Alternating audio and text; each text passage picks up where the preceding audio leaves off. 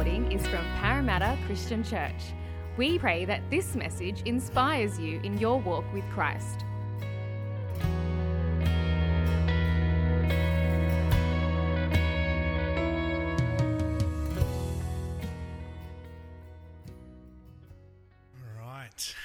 Well, good morning, church. Thanks, Joseph, for that wonderful communion. Good morning, church. For those who don't know me, my name is Anoj. I've been coming to PCC for all my life, and it's a privilege to share from God's Word with you this morning. If you have your Bibles, I want to invite you to turn to Philippians chapter 3. Philippians chapter 3. Now, if you're new or you're just joining us, we've been journeying through a series entitled Press On. And the series is journeying through the book of Philippians, and we've gone through chapter 1, chapter 2, and we're up to chapter 3 this morning. And so while you're opening your Bibles, I want to open up by way of illustration this morning to get us thinking and understanding sort of the theme that we're going to wrestle with this morning in our passage. For those who may have known me a few years ago, back in 2019 or so, I was finishing my uni degree. I'd come to the end of my degree, and I was about to transition into starting full-time work.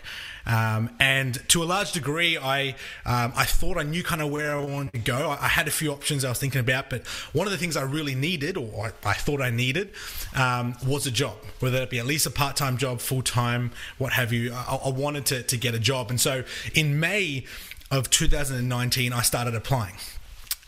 And I thought, all right, May, June, I'll get something by July. And if you're someone who's been on that journey of finding a job, you'll know that sometimes it doesn't work out like that.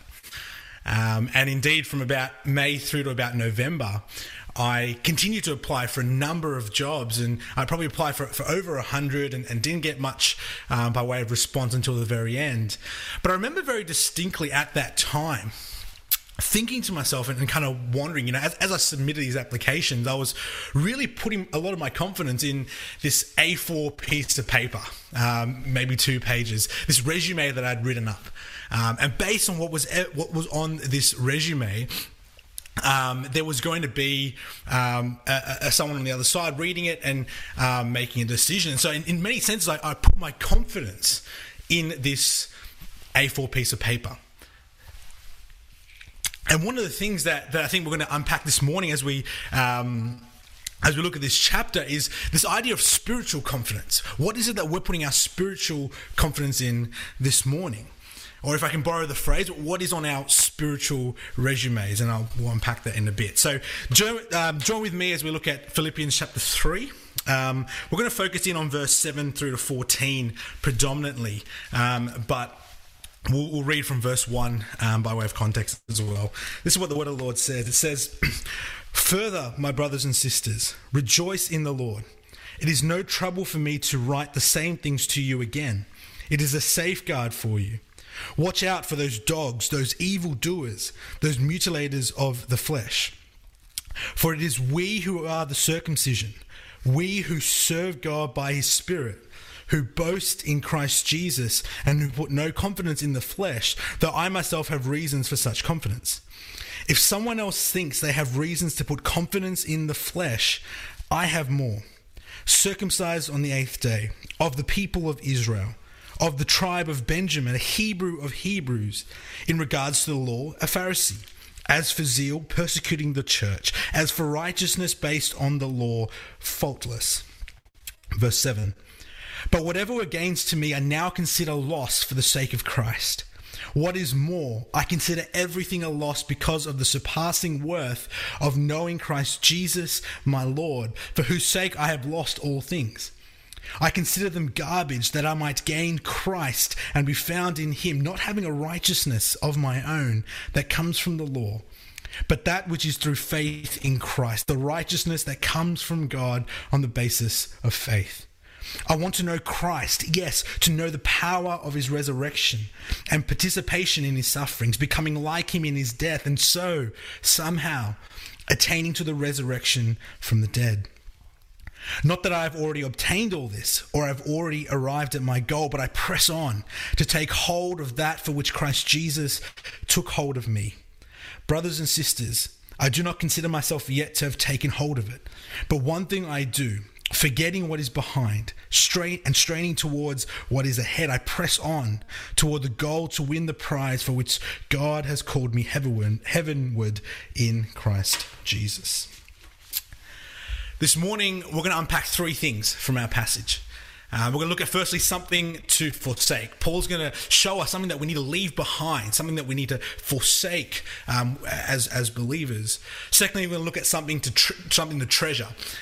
What does Paul say in our passage? What does God say that we should be treasuring as our confidence? And thirdly, we're going to look at something to pursue. How do we live? What are we supposed to be moving towards? So something to forsake, something to treasure, and something to pursue. Let me pray, and then we'll dive into it this morning. Father God, I thank you for your word. Lord, I thank you that your word is so relevant and so powerful, and through it you speak in many ways. And Father, I pray that as we unpack this chapter, Father, would you guide my words, Lord, that I may be faithful to what your word says. And I pray by your Spirit that you would encourage and challenge and convict us this morning as we hear what your word has to say, that you'd open up and shine a light on our hearts so that we can see and respond to you with faith. We thank you for this time. We praise you in Jesus' name. Amen. All right, so we're going to jump straight into it. The first thing we're looking at this morning is something to forsake. Now, when we look at this passage, what we realize first off is Paul is calling the church in Philippi to forsake their confidence in the flesh. In other words, to stop putting their confidence in themselves when they come before God.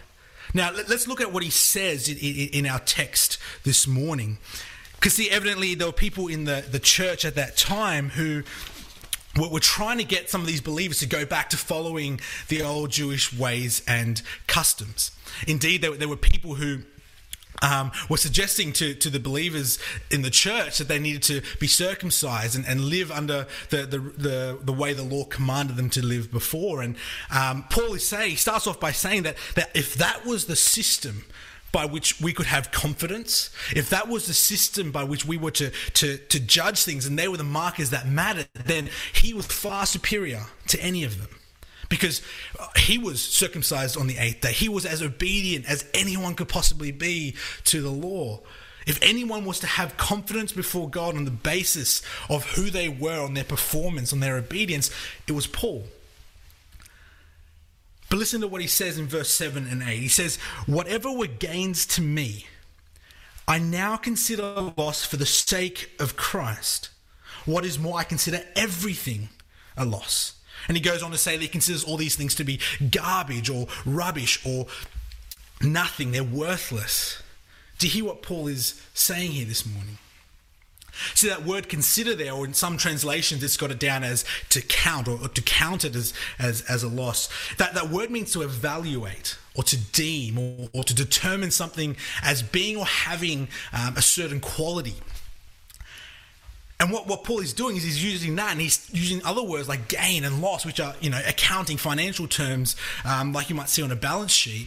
And what he's saying is he's saying that all of those things, which were seemingly good things for him to put his confidence in, he's choosing to deem them as being like nothing. They are of no worth to him. The things that he once put his confidence in, who he was, how obedient he was, those things, he's not putting it in there, his confidence in that at all. And Paul's point here to the church is that they too ought to place no confidence in the flesh. They ought to also not rely on their performance or their efforts to have confidence before God, because if anyone was able to do that, it was him. And if he was counting or deeming these things to be a loss, then, or indeed, the church in Philippi, the believers ought to have done the same. And for us today, I think it's something that we need to hear, and when we do hear it, it's often a little bit shocking or different or countercultural in many ways. We've just had the Olympics. I'm sure many of you, like me, have loved watching it each and every night. And one thing that kind of stood out to me as I was watching it is often they'll interview these Olympians, and particularly those who won, you know, gold, silver or bronze or performed really well, and they'll interview them and they'll ask them a question like, you know, what was going through your mind when you were at the start of that race, or when you were about to do the act or the event you were doing? What was kind of going through your mind? And often they say something along the lines of, you know, I just had to trust that I had done the work. I just had to trust that I had put the hours of training in. I had to trust that all the work that I'd put in, it was going to come to fruition. They were in many ways looking inward for their confidence to then conquer the race or the event that they were doing. And indeed, we do that many a time on all areas of our lives.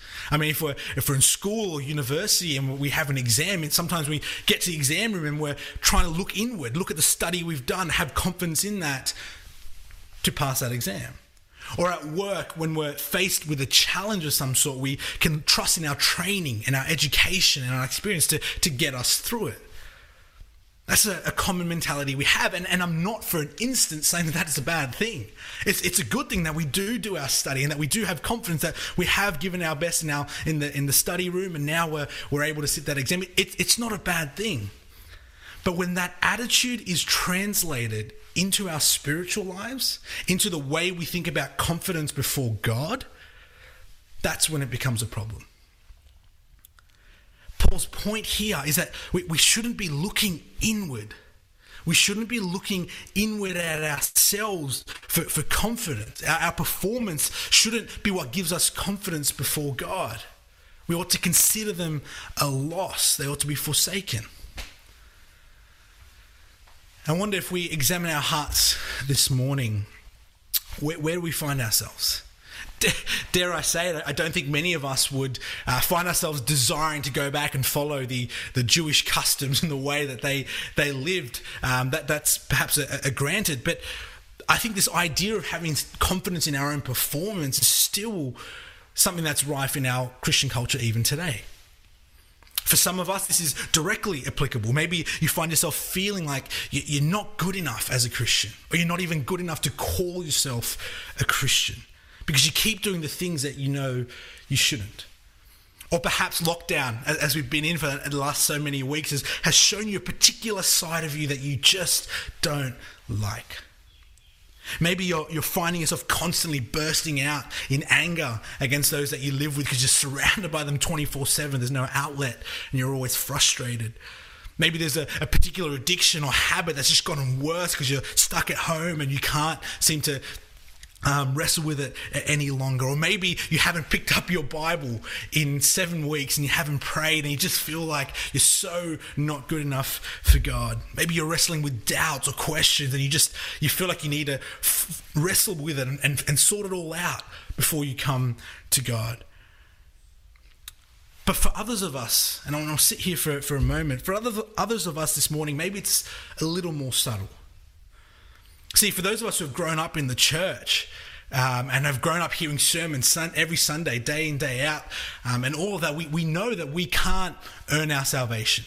We know that we can't earn our way to God. We can't earn our right standing with Him, and we will gladly declare it and say those exact words. And yet, so often, if we're not careful, we can find ourselves putting our confidence in ourselves or in our flesh in the opposite way. Let me explain by way of example.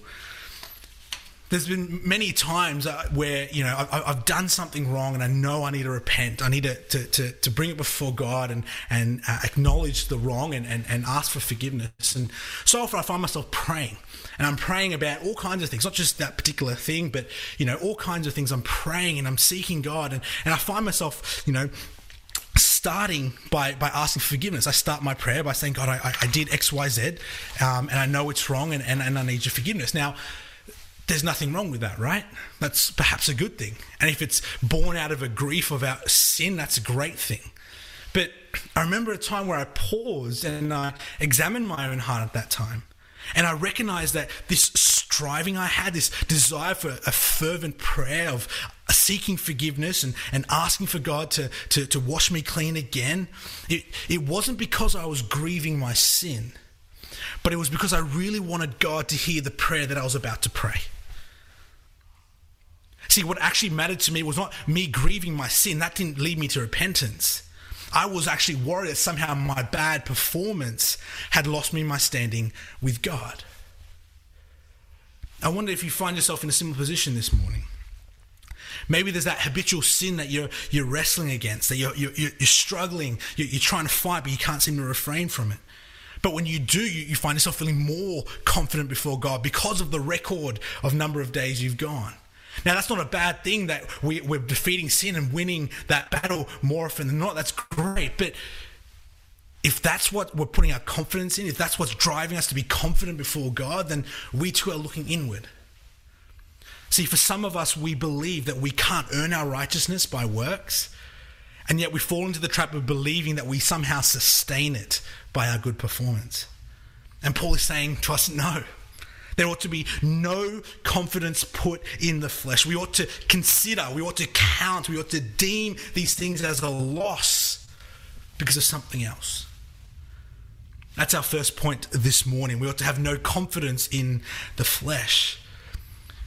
But then what do we do? Where are we supposed to go from there? What can we base our confidence before God in? And that brings us to our second point this morning, something to treasure. So you may have noticed in the previous section, Paul unpacks seven or eight things that are giving him confidence if he was to have confidence in the flesh. But as he goes on, particularly from verse 7 onwards, he highlights really just one thing and he expands on it, which he puts his confidence in now. Listen to what it says in verse 8. It says, "What is more, I consider everything a loss because of the surpassing worth of knowing Christ Jesus, my Lord, for whose sake I have lost all things.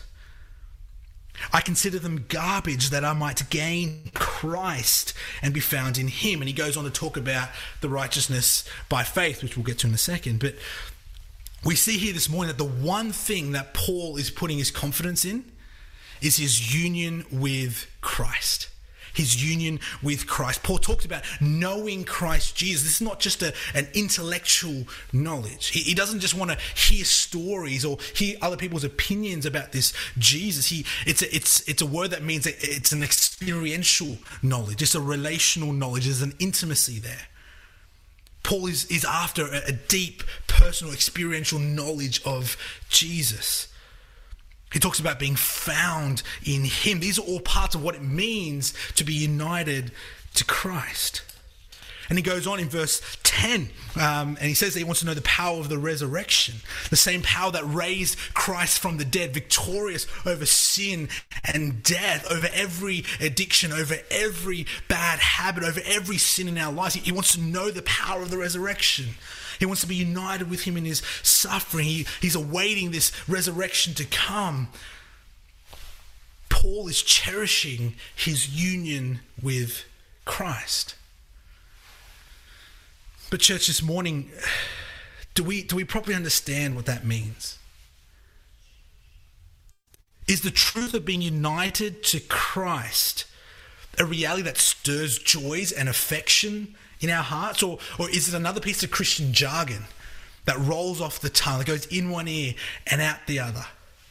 Friends, the single greatest, most beautiful reality of the gospel is that because of what Christ has done, we are united to him. For those of us who have put our faith in Jesus, our lives are hidden in Christ. This means that when God sees us, he doesn't see the sin-riddled, the filthy, sinful self. He sees us in Christ. He sees Christ, our ultimate representative. See, Jesus was the true Israel, the true Hebrew of Hebrews, the one who was truly and ultimately faultless and blameless. And he went to the cross, and on the cross, he went through the greatest and most unequal exchange, whereby he took upon himself our anger, our lust, our potty mouths, our love of money, our idolatry, our selfishness, our anger, all of that. He took that and took that upon himself and took the punishment of it. And he, in exchange, gave us his righteousness. so that when we are now in him, we are deemed righteous. We are deemed faultless before God because of what Christ has done and our union with him. And now because of that, we can come boldly before our God. We can have confidence to come and pray and be with him and be in relationship with him because we're united to Christ. Imagine for a moment the President of the United States, right? To get an audience, to get 5 minutes with the President, you need to have done something great or be part of a great cause or have some sort of great reason as to why this president, this mighty man is going to give you 5 minutes of his time. But if at 2:00 in the morning his 8-year-old daughter runs into his room and says, "Daddy, give me a drink of water," you better bet the father's going to listen. This child has got such confidence to come in because she knows that even though this man is the president, this man is also her father, and she has the confidence to come in and ask for whatever she needs. Friends, this morning as believers, when we're united to Christ and we are welcomed into his family and we are considered sons and daughters of God, we too can have that same confidence. We are united to him, and Paul is saying that this one thing that he's treasuring, he declares it to be of surpassing worth. There is nothing that was of more value to him. There was nothing else he wanted on his spiritual resume, as it were. Paul was putting his hope in the fact that he was united to Christ. He was hidden in him. To drive home what it means for us to be hidden in Christ, let me illustrate it this way. I've been reading a book by the name, it's called Union with Christ, on this very topic, by a guy called Rankin Wilborn. And he tells this story of a friend that he had.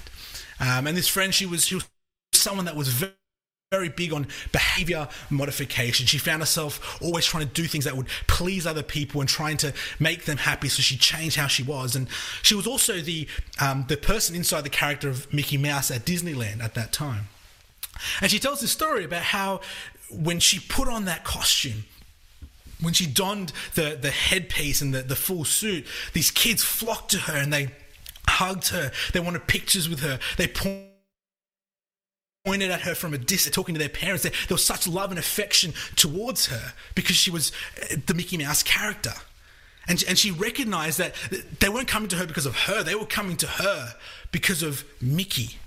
In other words, she was, you could say, hidden in Mickey. The kids hugged her, took photos with her. That was the basis of her the affection that they gave her. And it's the same idea when it comes to being hidden in Christ. When we're hidden in Christ, when God sees us, he sees Christ. And his love, his affection is toward us because of that. It means that whether we're wrestling with doubts or our sin or we mess up again, we can have confidence in the amazing reality that we are united with Christ. Our spiritual resumes need only say one thing: united with Christ. Our confidence needs to be based on nothing else. Nothing else.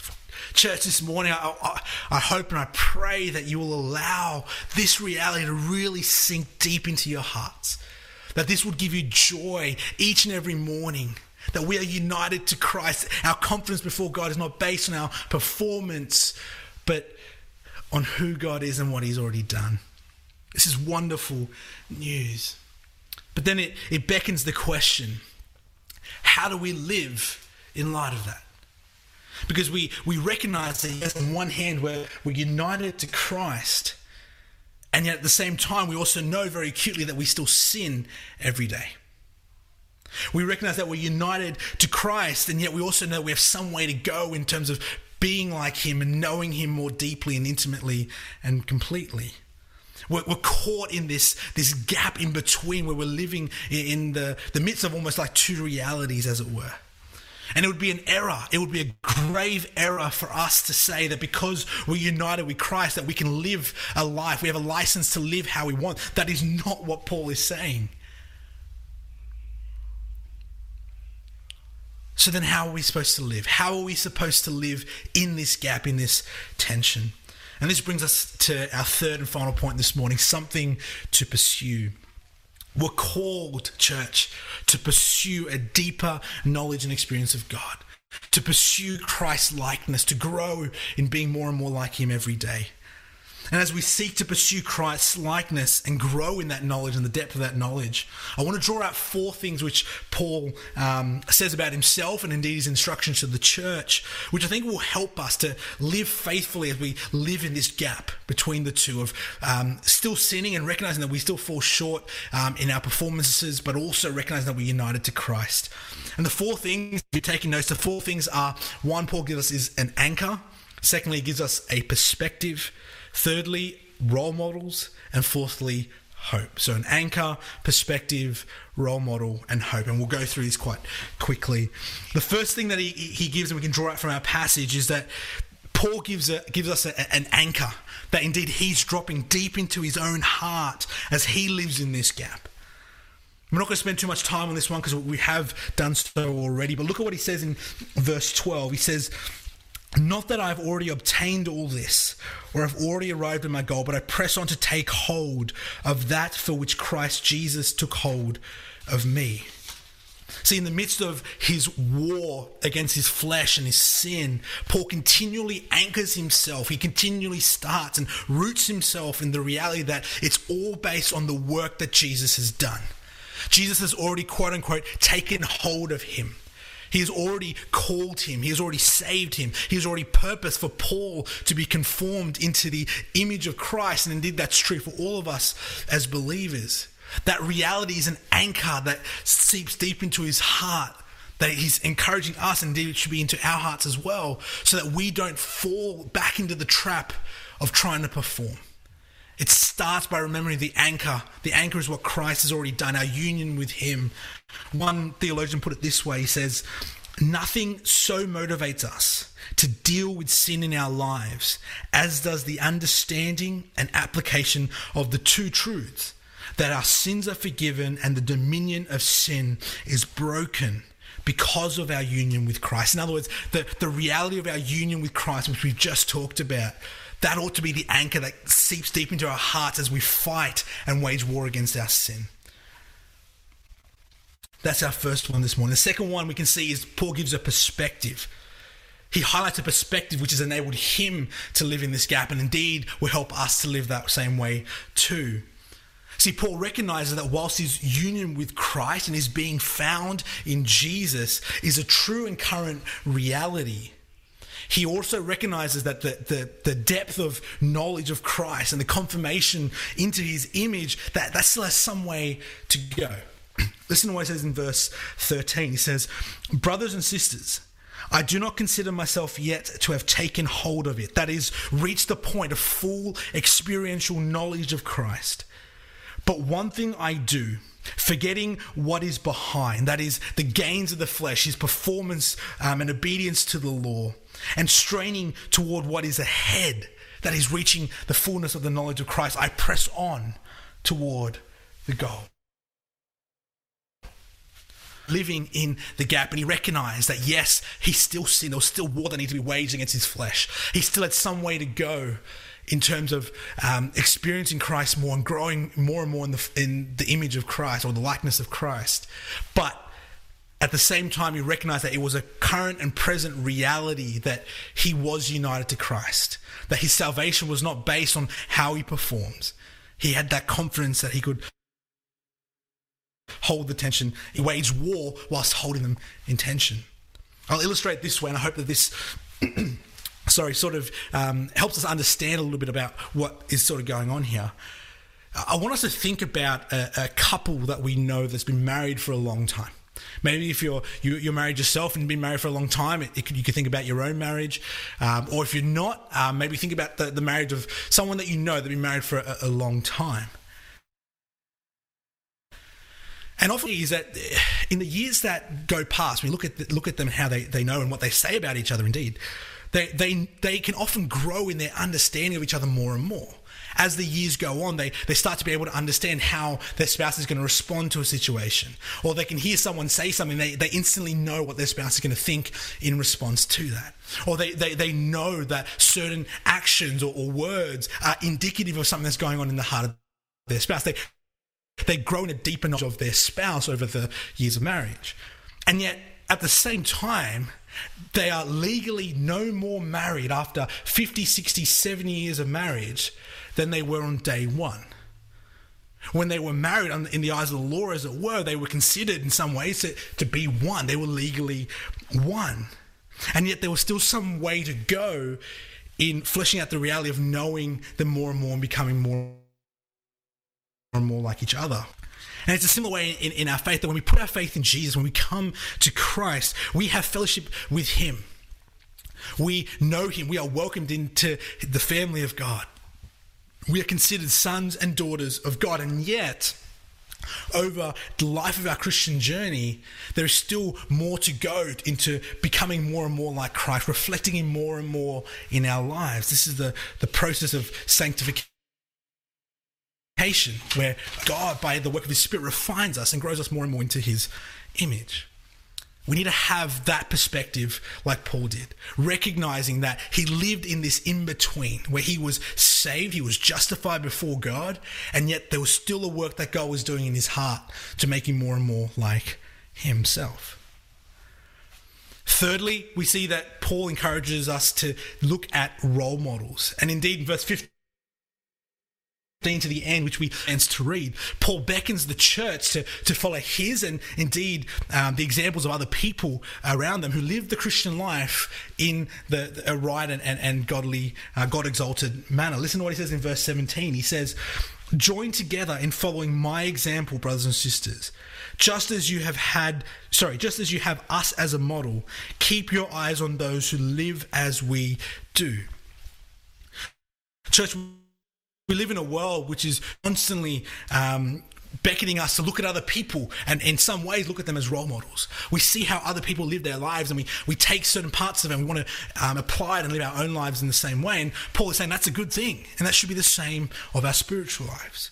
Spiritually too, it's imperative for us to be people that have other people that we can look to, so we can observe how they fight their sin, how they wage their war against their flesh and their sinful, how they conduct themselves and carry themselves in their relationship with God. We ought to have those people around us.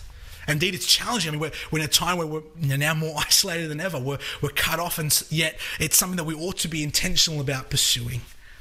There's that old saying in Christian circles, some of you may have heard it, where it says that everyone needs a Paul, a Barnabas, and a Timothy. In other words, everyone needs someone to look up to be a role model. Everyone needs someone to run alongside them, and everyone needs someone to mentor, to counsel and guide as well. I can't tell you how many times I've benefited from looking or speaking to older brothers who've been able to share about how they've wrestled with their sin, how they've conducted themselves in tricky situations at work or in ministry or other places. And I've been able to learn and use them as role models, as tangible examples of what it means to live out my life as an obedient follower of Christ, wrestling and putting to death my sin, but also having my confidence in Christ and letting that not be shaken. Church, I encourage you this morning to seek that out. Seek out role models that you can look up to, that you can do life with. Because like Paul says here, we need to have people that we can keep our eyes on as we run this race. And fourthly and finally, the final thing we can draw out again comes from the last part of the passage in chapter 3. Paul talks about us having a hope. Listen to what it says from verse 20 onwards. Paul finishes by giving this incredible hope to cling to. He says, "But our citizenship is in heaven. We eagerly await a Savior from there, the Lord Jesus Christ, who by the power that enables him to bring everything under his control will transform our lowly bodies so that they will be like his glorious body." Church, this is the great and glorious hope that we have, that we can cling to. There is coming a time where our Savior from heaven, Jesus, is going to come back and he's going to call us home. And at that time we will stand and we will be renewed. We will have new and glorified bodies which won't be ravaged by sin, which won't be affected by sickness and death. That's the hope that we can cling to when the habitual sin feels like it will never go away, when the anxiety about our world is through the roof, when we're experiencing the strain of being locked down at home 24/7. living with other sinful, broken people who respond to our sin in sinful and broken ways. When it all feels too much, church, this is the hope that we can cling to. That Jesus is coming, that this is not the end. One day we will have a body where the flesh and waging war against sin will be a distant memory. It will truly be something in the past that we consider as nothing because it's not affecting our new and glorious bodies. Church, fix your eyes. Let us fix our eyes on that hope. That as we wage war, as we live in the tension between putting to death our sin, but holding firmly to Christ and trusting Him for our confidence and salvation, let's live with our eyes fixed on the hope that is to come. Church, I pray that this morning we would be a people that don't turn back to ourselves, that don't turn back to our own heart and flesh for confidence before God, but rather we would be people that stand before God confident, knowing that it's not because of our works, but it's because of what Christ has done, because of the most beautiful and unequal of exchanges. We now are credited righteous and can have confidence before God. Let's pray. Father God, I thank you, Lord, that you've given us this amazing confidence to have. Thank you in your wisdom that you sent Jesus to die and take our sins. And through his death and resurrection, we can be united to him. We thank you, Father, that we can come into your presence now as sons and daughters. Father, it's a reality that it's too big for our minds to comprehend. And yet I pray and I ask that you would help our hearts to press deeper into that. I pray this morning, each and every heart that's tuning in this morning, starting with my own, Father, I pray that you would make us more and more like you, that you would push us deeper and deeper into you, that we would want to know you above all things, that like Paul, we can declare that knowing you, being united to you is of surpassing worth. Not mere lip service to that phrase, but I pray that our hearts would be able to declare with joy with Paul that it is of surpassing worth. That we would cling to you and that in doing so we would faithfully wage war against our sin, against our flesh. And Lord, in doing so, Father, I pray that you'd help us to put to death our sin. And I pray that by your Spirit's work in us, you'd make us more and more into your image. Help us to cling to you and to trust you through this entire process. We thank you and we praise you in Jesus' name. Amen. Bless your church.